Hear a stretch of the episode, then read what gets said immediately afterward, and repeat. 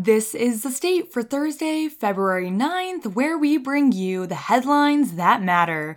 I'm Rachel Fulton. For our first headline of the day, focusing on city news, Okemos High School was evacuated on Tuesday after a call to police gave false reports of shots fired in the building. Various school districts around the state received similar calls. Ingham County Sheriff Scott Wriggelsworth said in a press conference Tuesday afternoon that the dispatch call had claimed there was an active shooter inside the school and there were injuries pertaining to a specific classroom. Wriggelsworth arrived at Okemos High School and said two Meridian Township officers entered the school and were able to get to the specific room and clear it within six minutes of the phone call being placed.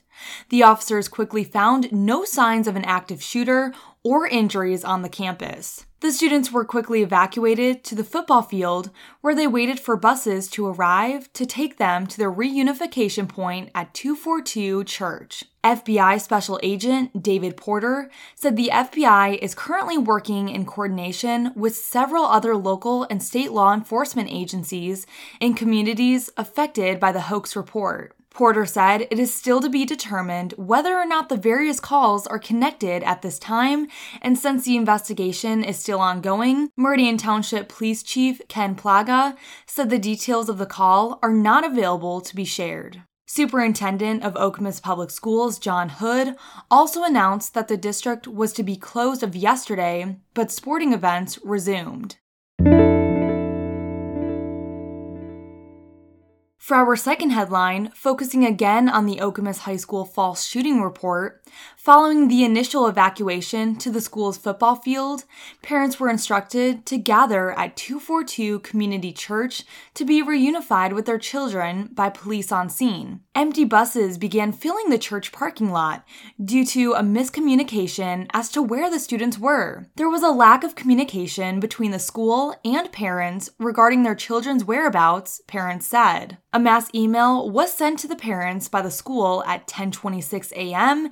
telling parents all Okemos public students and staff are safe. Meridian Police Chief Ken Plaga said students who drove themselves to school that day would be dismissed back to their vehicles to drive themselves home. Students who did not drive were not allowed to leave the evacuation point. The incident at OHS was a part of a series of false calls made to high schools throughout the state Tuesday morning, including in Ann Arbor, Portage, Jackson, Battle Creek, and Muskegon. For our final headline of the day, focusing on campus news, the Board of Trustees, featuring two new trustees and a new chair, will hold its first regular meeting of the spring semester tomorrow at 9 a.m. in room 401 of the Hannah Administration Building. The meeting will be trustee Rema Vassar's first as chair after being elected to the position on January 11th. The meeting will be live streamed online, and public participation speakers are to be pre registered at least 48 hours before the start of the meeting. Public participation will occur at the end of the meeting. The agenda includes approval of the construction of the new Multicultural Center. The building would be located near Shaw Hall, and if approved, construction would begin in April of this year with substantial completion by October of 2024. In addition to the authorization to proceed with building the Multicultural Center, the Budget and Finance Committee will recommend the purchase of two properties located at 4600 and 4700 Hagadorn Road in order to consolidate MSU Healthcare Incorporated to one location. The committee will also recommend authorization for administration to enter agreements for the construction of a turf grass testing facility.